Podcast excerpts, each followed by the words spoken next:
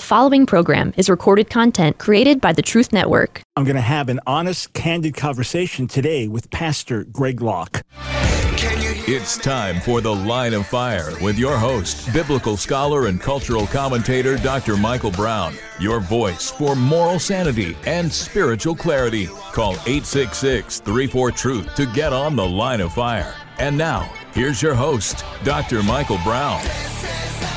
Thanks for joining us on the Line of Fire broadcast today. Michael Brown, so glad to be with each and every one of you.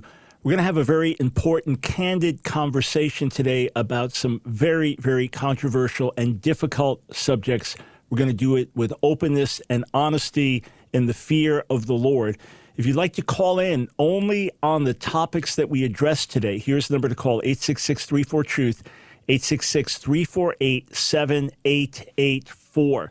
Uh, Pastor Greg Locke is well known in the nation. He's got a massive online following. I would dare say he's one of the most controversial preachers in America, whether you take that as positive or negative, that's a simple fact. And he is the founding and lead pastor of Global Vision Bible Church in Mount Juliet, Tennessee, just outside of Nashville.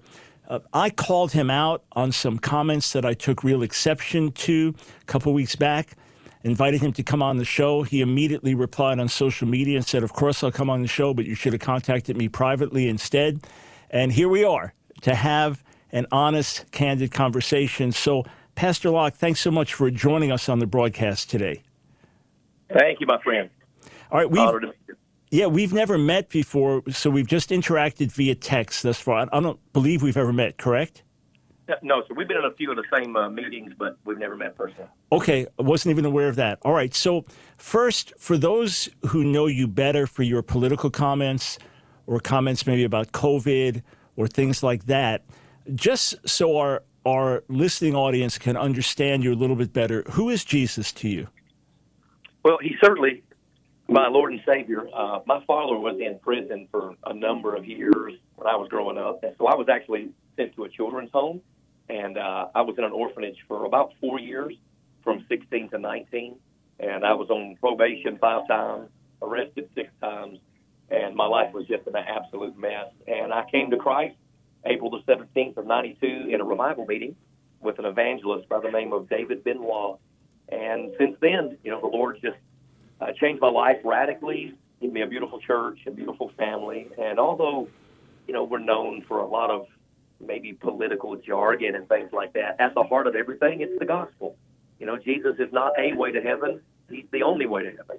And so, he's very much not only my Lord and Savior, but the gospel is the main driving force behind everything that we do here at Global Vision. All right, and and what are the main emphases of your church, your local church? Yeah, uh, our three pillars uh, are like expository preaching and radical compassion and extravagant generosity. We're we're very much known for giving and just uh, we probably give about 80% of all of our income in house and online away to others. We love missions. And so when we say global vision, we really have a, a global vision for the Great Commission to see people saved and churches planted and people blessed all over the world. Got it. All right. Uh, again, I, th- I think many folks are not familiar with that aspect of your church work, of, of your church ministry. By, by the way, uh, are, are, we in a direct connection or are we on speaker? Just because we're getting some feedback in, in our connection here? Just want to make uh, sure. direct connection is kind of breaking up a little bit, but I can hear myself talking back and forth for some reason.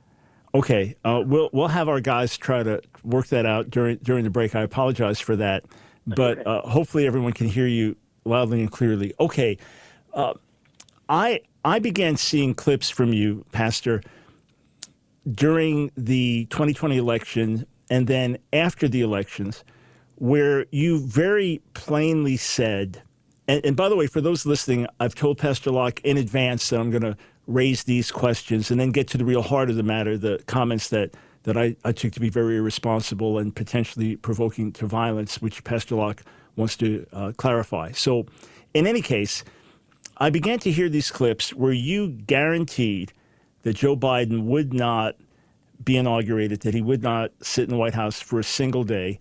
Uh, you didn't just say Trump would win, but that Biden would not be inaugurated. And here's just, just one clip as an example. Let's just play this. Secondarily, you have to understand that 73 million of us Americans that voted for Trump are not going to stand for fraudulency. Listen, Joe Biden is not going to be inaugurated as the president of the United States. And I'm tired of these Christians bailing on Trump and Pence. And like, oh, okay, so a question for you, sir. It's yeah. one thing if you're convinced, which I know you are, that the election was stolen and that Biden is not a legitimate president. But you plainly said, and quite repeatedly, that Joe Biden would not be inaugurated. Obviously, he was inaugurated, and he is the one sitting in the White House. What do you say to that? Yeah, absolutely. And and you'll notice even in that clip that I said something about Pence because I am convinced that if Pence would have done his job, that Joe Biden would not be sitting in the Oval Office at this particular point. But let me just say this: I was very careful to never use the phrase "I'm prophesying." You know, God told me this, thus saith the Lord. It was very much my strong opinion. And so I tell folks, do I believe that the election was rigged and stolen? Absolutely. But if my ball team, you know, wins the championship and yet the opposing coach breaks into my house and steals the trophy, that doesn't minimize the fact that we still won the championship. And so I, I get it that people take issue with the fact that I, I was very forceful on the fact that Joe Biden would never sit in the Oval Office. And uh, so, you know, I can't change that fact, but I was also very careful not to, to make sure that I wasn't putting that on the burden of the Lord like I was some kind of uh, prophetic individual. And many people did make those predictions and those prophecies, but that was my very strong opinion. Okay, so just to clarify, then again, I, I don't want to beat a dead horse, but you you do have a, a large internet audience. W- would you agree with that? Oh, absolutely, yes, sir. Oh, okay, and and people look to you as a man of God. Shouldn't there be more responsibility if we guarantee something as a man of God? If if we're wrong, say, okay, I, I got that wrong. I apologize. I got that wrong. Isn't that the very least that we should do? Well, I mean, there's been plenty of statements since then that I've made. However, I'm very careful about what I do and don't apologize for. I mean, if I'm wrong, obviously I have to, you know, repent and be humble. But the simple fact that Trump won by a landslide is indefensible at this moment. And so I'm, I'm careful about saying, oh, I'm going to apologize because I was, you know, demonstratively forceful about the fact that I believed that he was really going to win and remain president. Now, had I said, God told me, and this is the facts, well, then obviously I believe I would have to have some massive public repentance. Okay. So that, that's where I kind of see on that. Right. By the way, you said that the idea Trump won by landslide is indefensible. I, I think you meant uh, indisputable from your perspective, correct? Yes, yes, absolutely. Got it. Okay. Well, just... the, the, the, fact that, the, uh, that, that, it was stolen, uh, I think we can very much prove that. But yeah, I get what you're saying. Yes, sir. Okay. No, just wanted to make sure that you said accurately what you want to say. Okay. So again, I'm giving you opportunity to speak plainly. I'm going to be as candid as I can be, but I'm not here to, to debate or argue, just to ask you candid questions and allow you to speak candidly. All right. Um, I have written plainly that I don't understand how you could look Jesus in the eye and vote for Hillary Clinton or Joe Biden because of their pro abortion stands. I have uh, urged people if you can't vote for Donald Trump, then don't vote for Joe Biden or Hillary Clinton because of abortion issues. I have called out Democrats as the party of abortion and, and on and on, written about that. Uh, you said things in a little different manner, so I want to play this clip and then ask you a follow up question. So, again, this is Pastor Locke. This is about two weeks ago. Go ahead. I'm to the place right now. If you vote Democrat, I don't even want you around this church. You can get out. You can get out, you demon. You can get out, you baby butchering election thief. You cannot be a Christian and vote Democrat in this nation. I don't care how mad that makes you. You get pissed off as you want to. You cannot be a Christian and vote Democrat in this nation. They are God denying demons that butcher babies and hate this nation. They hate this nation. Get mad all you want to. I don't care if you stand, I don't care if you throw tomatoes, praise God. I'm about to throw a microphone up in his house. CNN can eat my dirty socks. You cannot be a Democrat and a Christian. You cannot. Somebody say amen. The rest of you, get out. Get out. Get out in the name of Jesus.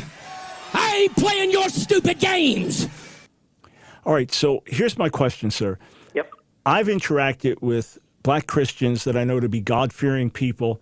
They hate abortion, they hate homosexual practice, they stand against these things.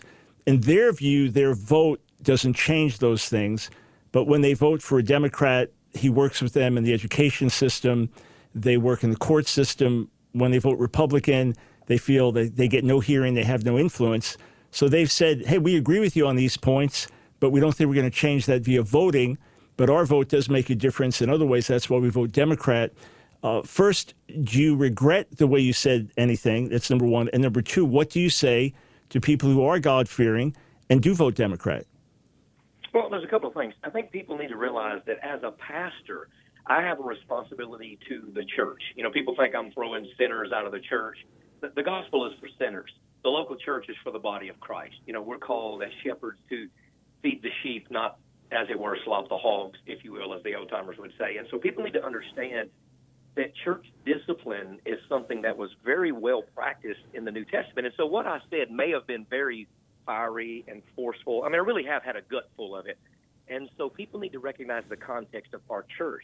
We have CNN show up almost on a monthly basis, the Washington Post, the New York Times, you know, all the major, you know, fake news outlets, if you will. And so there comes a point where, you know, demonstratively and publicly, I'm like, look, I'm going to take a stand because these people need to just stop because we're not going to roll over. We're not going to we're not going to get under a rock. I'm not going to go silent at this particular point. So sometimes I can come off very half cocked or as some people would characterize me as a jerk for Jesus, as it were. But I have a church to protect.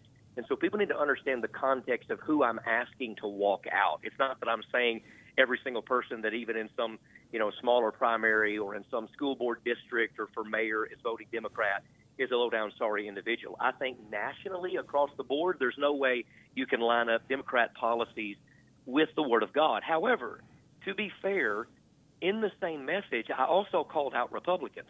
And I said, look, they're two heads of the same snake as far as I'm concerned. And although I find myself voting more and more Republican to this day, I'm an equal opportunist, you know, when I get fired up in the pulpit because I've, I've called out Trump on a number of occasions about the vaccine and things. And so I, I very equally call out the evil in both parties. And so I kind of hope that answers it. But we need to understand the context of our church.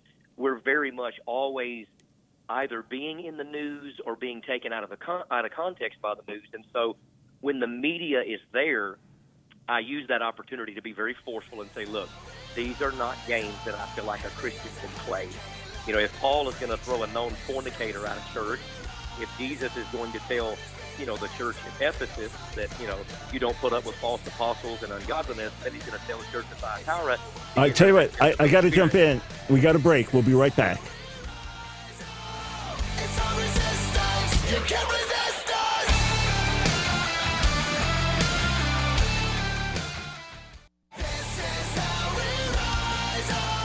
It's The Line of Fire with your host, Dr. Michael Brown. Get on The Line of Fire by calling 866 34 Truth. Here again is Dr. Michael Brown. Thanks for joining us today on The Line of Fire. Michael Brown with my guest, Pastor Greg Locke, having a candid conversation about some very recent controversial comments that were made by Pastor Locke. Uh, let me just pursue something about the political parties for a moment. Uh, you made a statement speaking at a pro life rally in D.C. that our problem is not in the White House, it's in God's house. Maybe not those exact words, but very close to that. It would seem to me when you are constantly speaking about Joe Biden as a fake president, etc., and making these clear denunciations about Democrats, I know you said Republicans as well, that it would seem that your emphasis is on the White House versus God's house.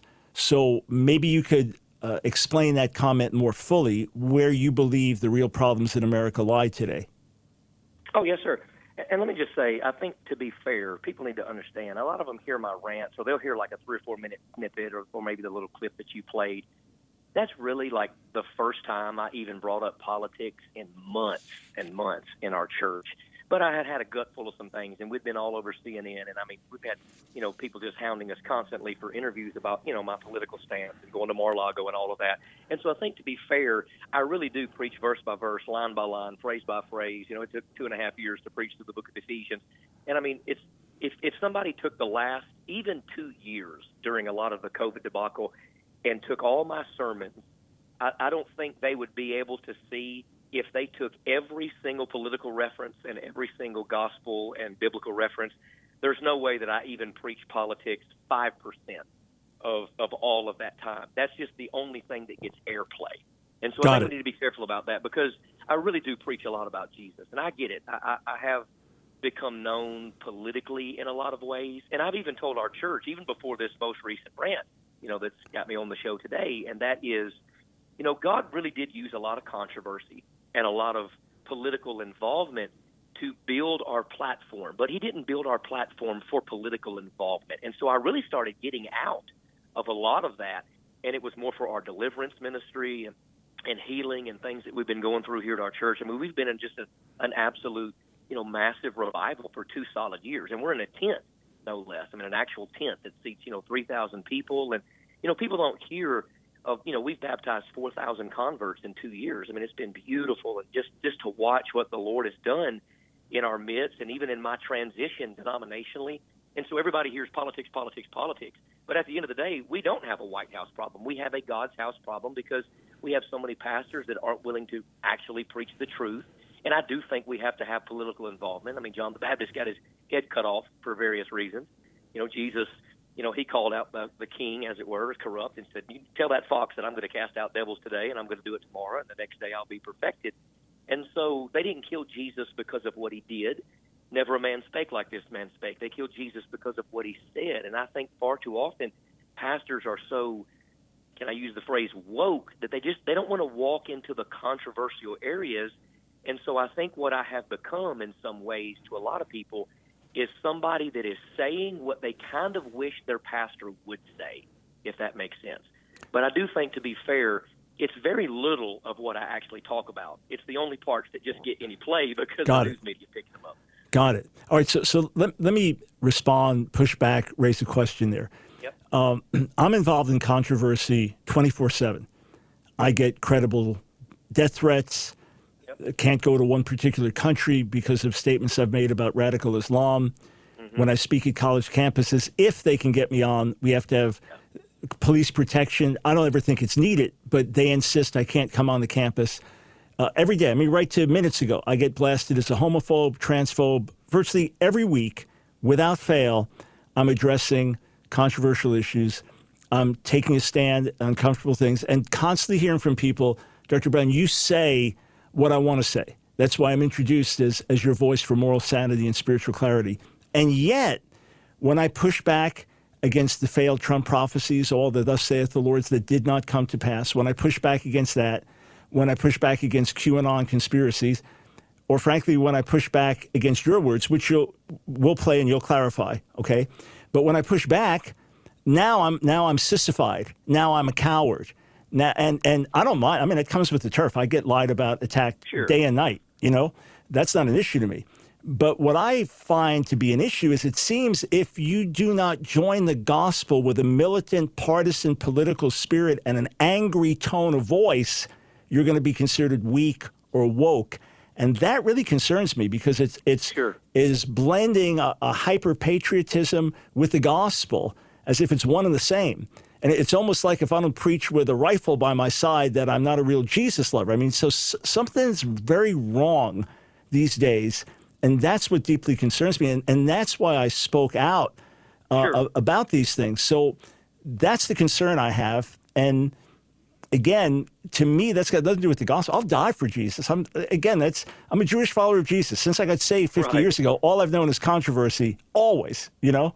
And people I've laid hands on and sent out to preach, at least at least a half dozen, I've been martyred. So I, I, I understand these things.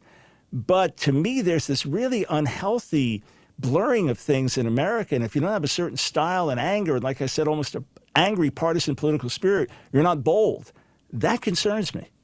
Oh, absolutely, and I, and I certainly agree with you and understand that. I think the reason that me and you, and gratefully, are having this conversation is because I, think a lot of people were shocked that you and I really are in a lot of the same circles, and and no, normally, you know, what I get is from you know CNN or, or even Fox or you know the, the atheists and stuff like that, and so I think it, it kind of shocked people, and I know why you did it. Now. I didn't then, but I think it shocked people that two men that really do have a lot in common uh, all of a sudden seem to go after each other in the body of Christ, and I think it kind of shocked a lot of people, and so it kind of put a little bit of blood in the water. Because here's a little caveat, because you don't know this, Dr. Brown, but I'm, I'm going to share it with you on the show because you know I'm grateful to be on the program, but here's a little thing you don't know. The reason I kind of came out hot at the beginning, and I was like, my goodness, because I mean, I mean, my phone was blowing up. Dr. Brown called you out, you know, all these these people, you know, political people, Christian people, and social media influencers, and so they were all going crazy. So I went and I read it, and of course I made my comment.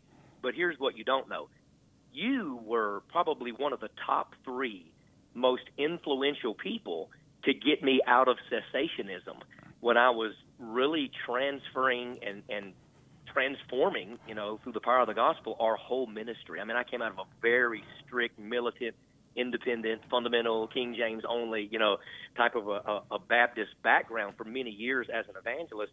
And your books and videos helped me understand. And so, with you not even knowing it, you were like a spiritual father to me, and you really discipled me out of some stuff. And so, all of a sudden, when you came out hot, I'm like, you got to be kidding me. And so, it it, it kind of did shock me and it kind of hurt my feelings a little bit. And so I'm like, what in the world has happened to this guy? But I look back now and I see why you came out that way. But you have to understand, from my vantage point, you had helped me in my journey in the ministry, and then all of a sudden, one of these guys that I looked to kind of blew my face off, and I felt like you'd kind of like sided with the enemy. Does that make sense? Got it. Yeah. Well, of course, I was one thousand percent unaware of the context or background. Absolutely totally sure. unaware of that. And I, I appreciate you sharing that publicly. And that's, that's very gracious of you to do that.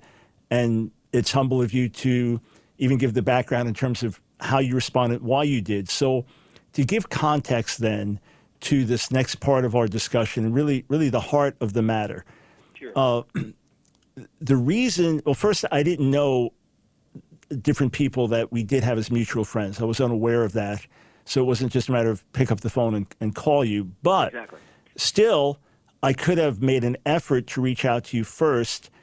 The reason I didn't was because of the comments, which to me crossed a line with a potential call for violence. And in the sure. day in which we live, that was a line too far. So I'm, I'm going to set things up and then we'll play the quote and then you can respond.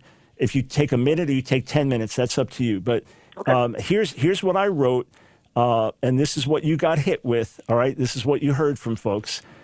Uh, and by the way, on my own Facebook page, you got tons more support than I did because once your followers found out that we were in dispute, there was a massive wave of support for you. Your comment to me got over three thousand positive responses. By the way, um, my article got like a thousand and a half so your comment got many. Just to let you know, folks right. were backing you. Okay, so here's what I wrote.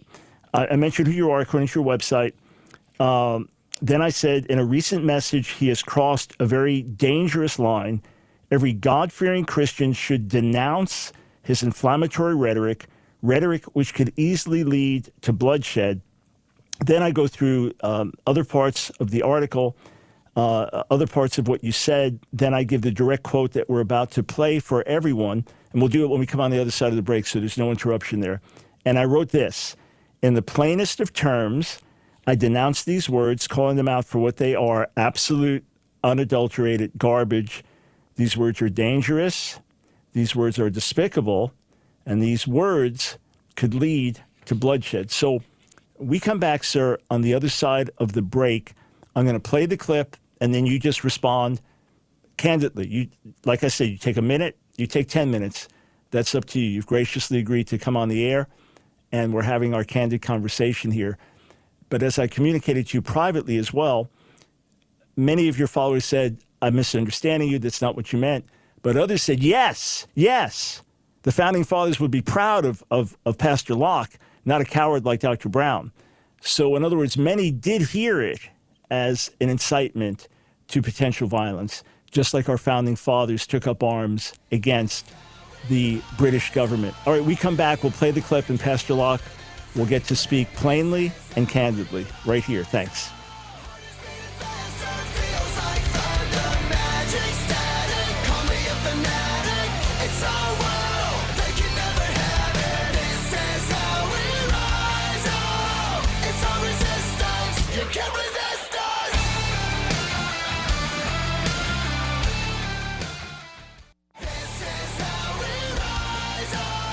The Line of Fire with your host, Dr. Michael Brown. Get on the Line of Fire by calling 866 34 Truth. Here again is Dr. Michael Brown.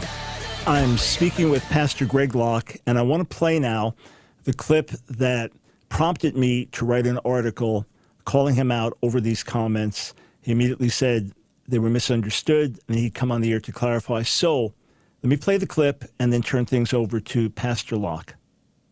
Bunch of devils. I'm sick of it. They want to talk about the insurrection. Hmm. Let me tell you something. You ain't seen an insurrection yet. You keep on pushing our buttons, you low down sorry compromisers. You God hating communist America, you'll find out what an insurrection is because we ain't playing your garbage. We ain't playing your mess. My Bible says that the church of the living God is an institution that the gates of hell shall not prevail against it. And the Bible says that we'll take it by force. That's what the Bible says. That's what the Bible says. It's going to get worse. All right. So, Pastor Locke, please explain. Yes, sir. A couple of things. In the beginning of that message, actually throughout the fluidity of that message, my whole point of saying about the insurrection was because I've been on Nancy Pelosi's top 10 or top 40 list, you know, because I was there that day. I was 15 feet from Donald Trump at the ellipse and all of that. And I have been, you know, leading rallies at Freedom Plaza. So here's what I was saying I'm saying, look, they need to stop calling this an insurrection because they they have no idea what an insurrection is. First of all, it was a very peaceful protest. Yes, some people broke the law. There's no doubt. I decry the fact of anybody that went in unlawfully defaced any property. I've decried that from day one, from the moment that it happened. But if if Americans wanted an insurrection, we would have had one a very very long time ago. I call it the theology of redneckism, right?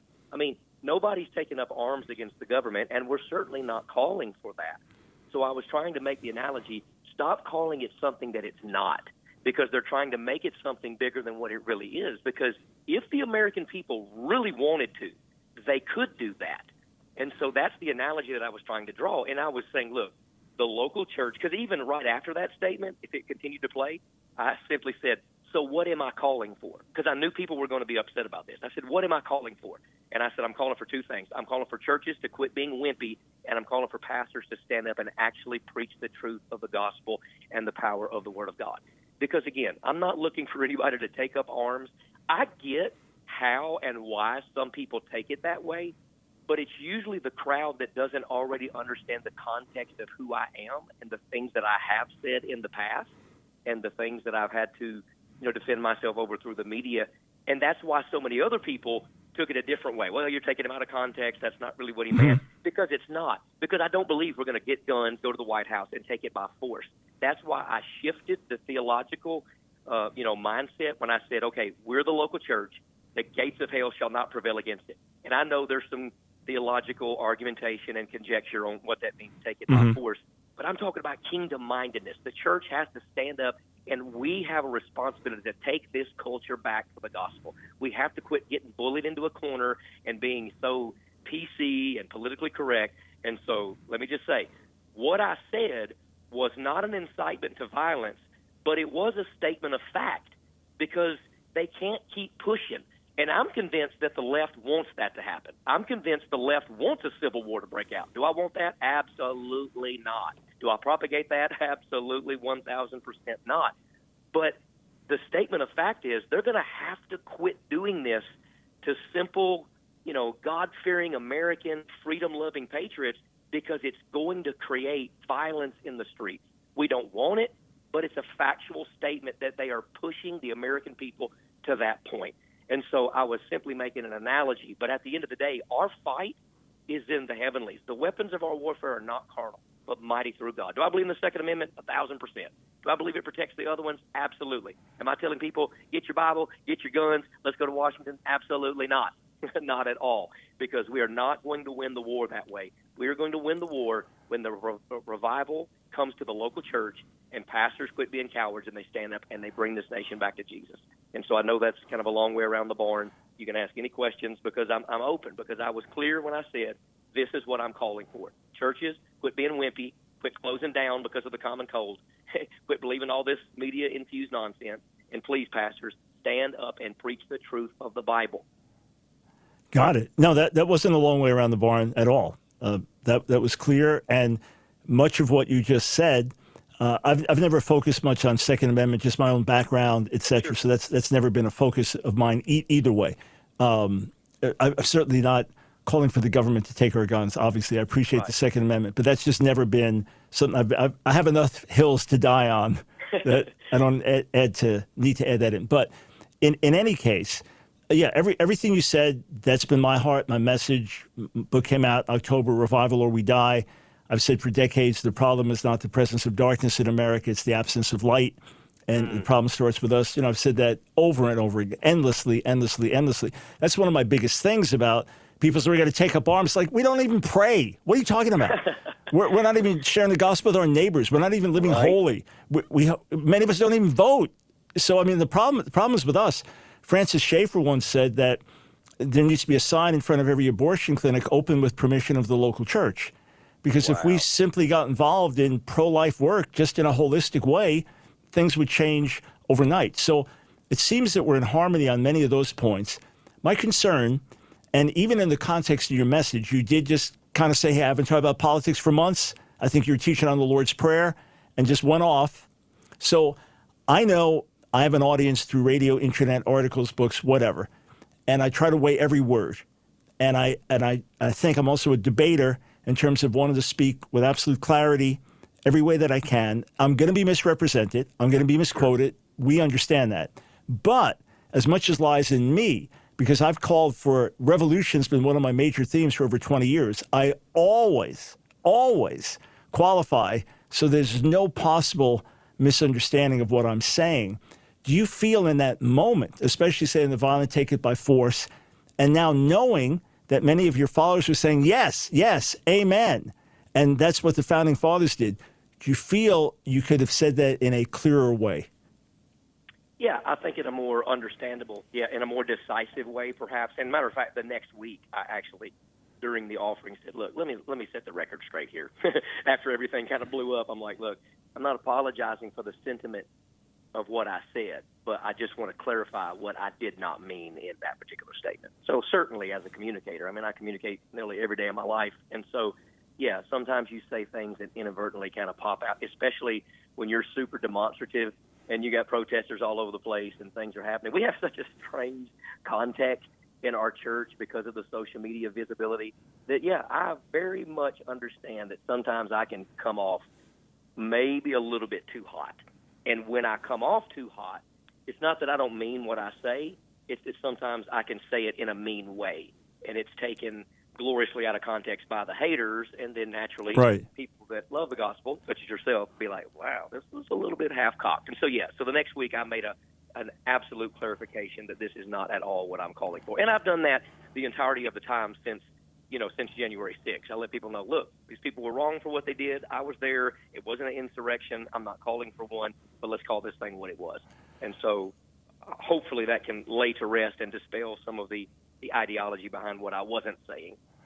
Got it. Got it. So I think a big issue is we can be bold, courageous, forthright, uncompromising, unashamed without being mean spirited. And, and that's where we bring reproach to the gospel and stir up people in the flesh. And that's been a concern I've had. And what I've seen is if you don't do it like that, to some people, you're not being bold. So I appreciate you making that distinction. Uh, let, let, me ask, let me ask this then. I'm going to play a clip for you from the day before January 6th. So this was the Stop the Steal rally. Reference was made repeatedly to militias to the Black Robe Regiment, to the founding fathers, and, and all of that, right? And now it's in this context. If you listen to the whole three minutes something of this message, everything is in perfect context. For those just listening, not watching, the preacher is wearing a, an American flag, kind of like a like a prayer shawl over his shoulders. And this is again, he's made reference to the Black Robe Regiment. There have been other speakers making reference to militias and things like that. And then this is how he, he ends his message. But we, as the church of the living God, are standing up saying we're not just mad at hell, but we're mad as hell. And so today I stand with the Black Robe Regiment, and I am one preacher declaring to patriots it is time for war. Let us stop the steal. Right. That same pastor came on my personal Facebook page, called me a sissified preacher, and wanted to be clear he was standing with you. Those are the types of comments that are so terribly concerning to me in the unstable environment in which we, we live today, and to me, completely opposite to getting work done by the gospel. What's your take? Yeah, you know, I was there, you know, because I actually spoke at that rally in the morning and in the evening. I know the gentleman in question. You know, we've been friends and we've, you know, preached together in meetings through the last couple of years and things. And I and I saw uh, where he had come on and kind of defended me. And I, and I even kind of, and I told our church and then people online, I said, please stop trying to defend me. I, I understand it, it feels cavalier and you love me and all of that, and you're mad at what you know Dr. Brown or whoever at that moment said. But you're going to have to stop defending me because all it does is put more blood in the water for more people to come and bring a black eye to the body of Christ, and and we don't want that. And so, you know, I can't speak for the context of what he meant, but I can tell you that out of four books that the Lord has blessed that we've written, my first one is called "This Means War." and it very much is all about spiritual warfare. so when I oh, yeah. talking about war, I can promise you it's suiting up and booting up with the whole armor of God. Well, yeah, I'm look. One of my books, recent books, is Jezebel's War with America, mm. and that's as confrontational as can be. Again, it's context, context, context is the big thing, and when you have a crowd there that legitimately believes that their nation, their liberty, their freedom has been stolen from them, literally, and that they'll never have another free election, and that there's reference to Black Robe Regiment, and it's time for war. That's really dangerous rhetoric. Pastor, I very much appreciate your concern for the body of Christ, for unity, for the reputation of the gospel. That's why I press some of these issues and we're having this conversation. I've got a couple more questions I'd love for you to clarify. So, one more segment on the other side of this break here with Pastor Greg Locke. I hope you are finding this conversation helpful and to the glory of God. We'll be right back.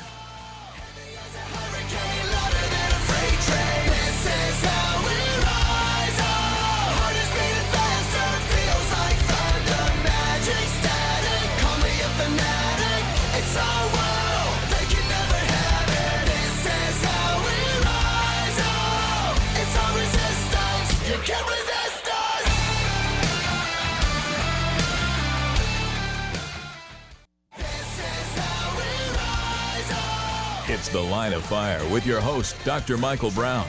Get on The Line of Fire by calling 866 34 Truth. Here again is Dr. Michael Brown.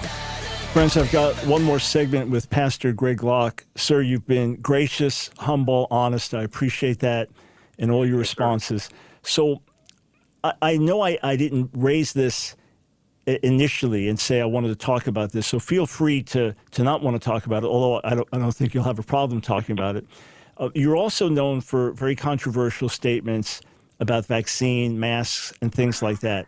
So I've written about a fear-driven agenda. Uh, I myself, after much reflection, and consideration, uh, still have not been vaccinated. Um, I work with churches in different parts of America that were open with meetings the entire time, unmasked, you know, preached, ministered, and then laid hands on people in the midst of that. So I've, I've been very much at home in that environment. At the same time, virtually every friend that I lost to COVID, and it's, it's sadly a good amount, every one of them was not vaccinated. And uh, I have other friends that have issues, different health issues, and for them, wearing a mask was important, and, and it grieved them when churches weren't sensitive to their needs. So you could say, as a shepherd, wanting to be Christ like, there's a pastoral way to do things, to not give way to fear, even if you think the government has an agenda, etc. That does not drive people away or make them feel like I did something wrong if I got vaccinated, if I, that was my best decision, or if I want to wear a mask. So, would you like to address that issue? Yeah, absolutely. You know, it's always been about medical freedom for me. You know, I mean, even from the word go, you know, we got in the news media because we had put up a sign that says, you know, we're a mask-free campus. We celebrate faith over fear. You know, please remove them before you get out of your car. But here's what people don't understand. We had people in our church. I know those that have been through surgical procedures. I mean, you know, I'm their shepherd and have been for years. I know those that are under, you know, cancer treatments.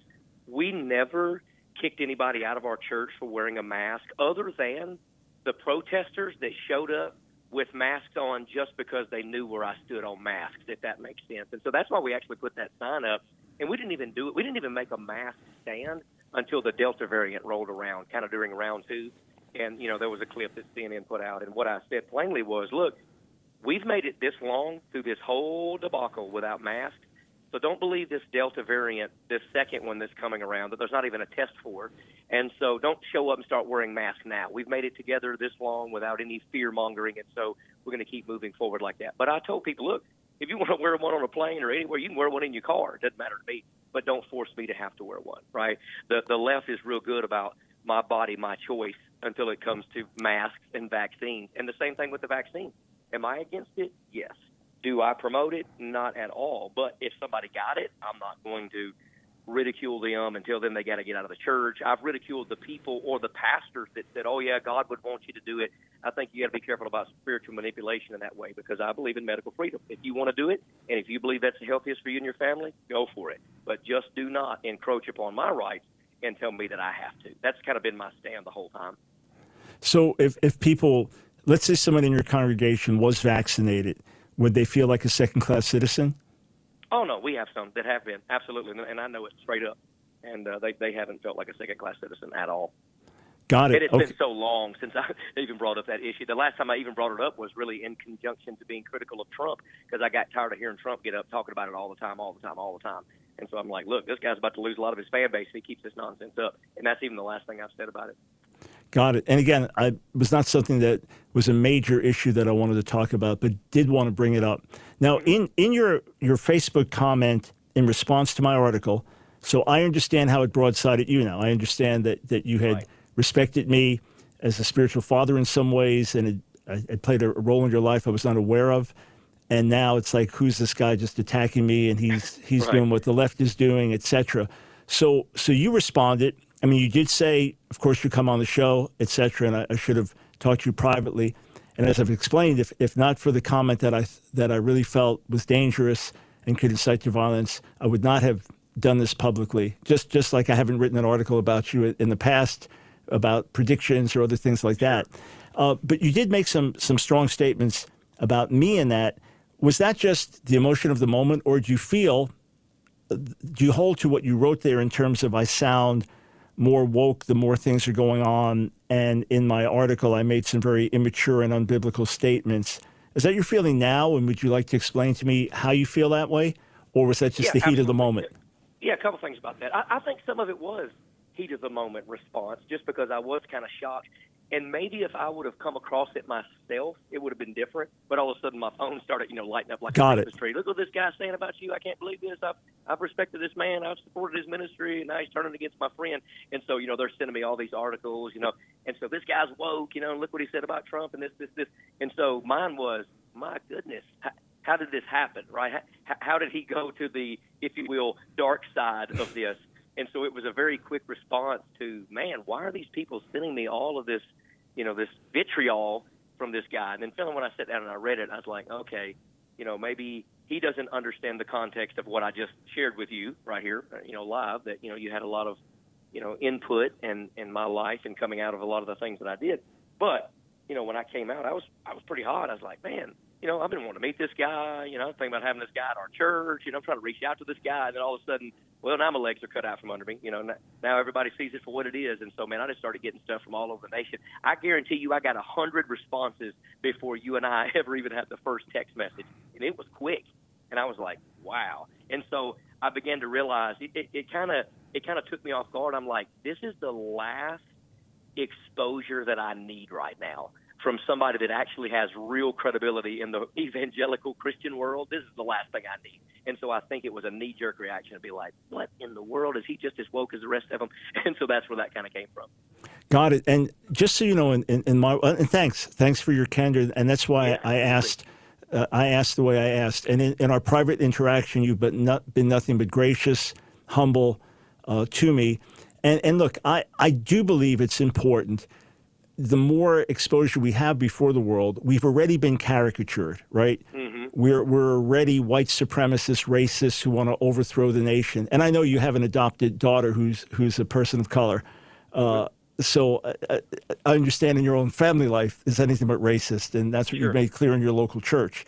But we're caricatured. We're already, you know, Bible thumping haters, screamers, etc., and and you know fanatics. So I'll again, I'll take reproach for the gospel twenty four seven. If I'm not hated by somebody and lied about online by somebody in a in a one hour period, I wonder what happened. Am I doing Am I doing something wrong? You know, because it it comes with the turf. I fully understand that. But I think to the extent there can be grace in our speech, there can there we're not mean spirited, we don't give way to the flesh.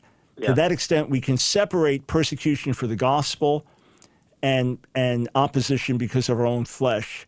And that to me is something important. To someone it may sound weak, but again, look, when, when I differ with you, I'm going to lose thousands of people because they love you and they think it was unfair to you.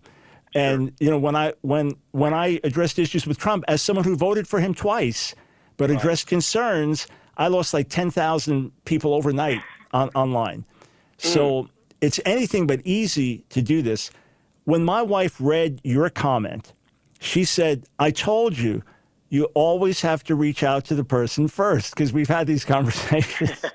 and I said, agree 100%. But these days, when something crosses a certain line, yes. I've got to nail it immediately and speak out immediately, which is why I did what we did. I appreciate you clarifying everything. I appreciate your graciousness towards me, and I, do hope we can meet uh, face to face one of these days and, and, talk in a different setting. We've got a minute left. Is there anything else you'd like to, to say to, to everyone listening now?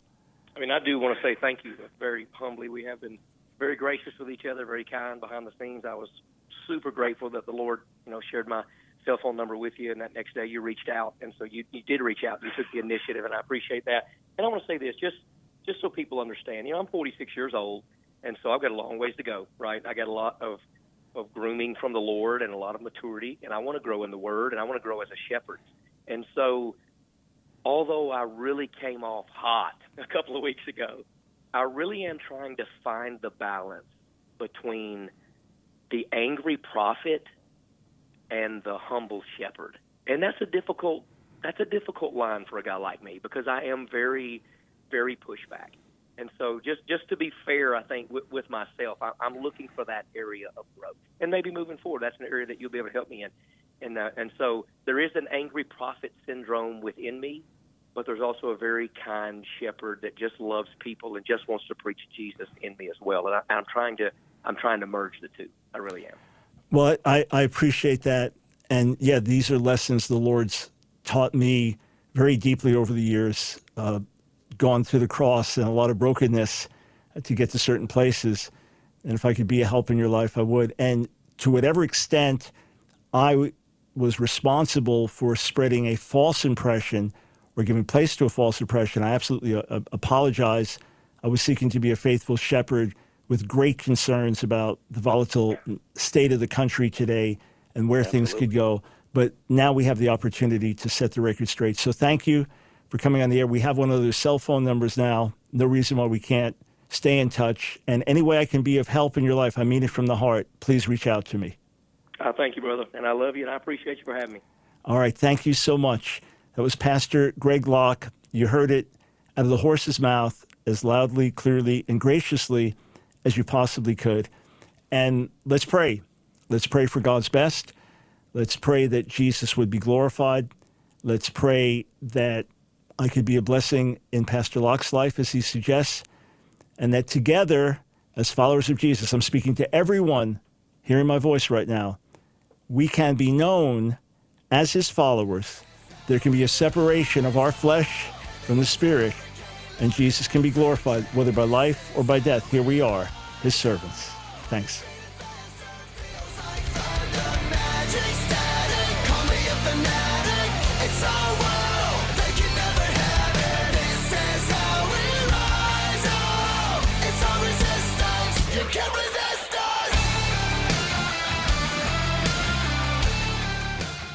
Another program powered by the Truth Network.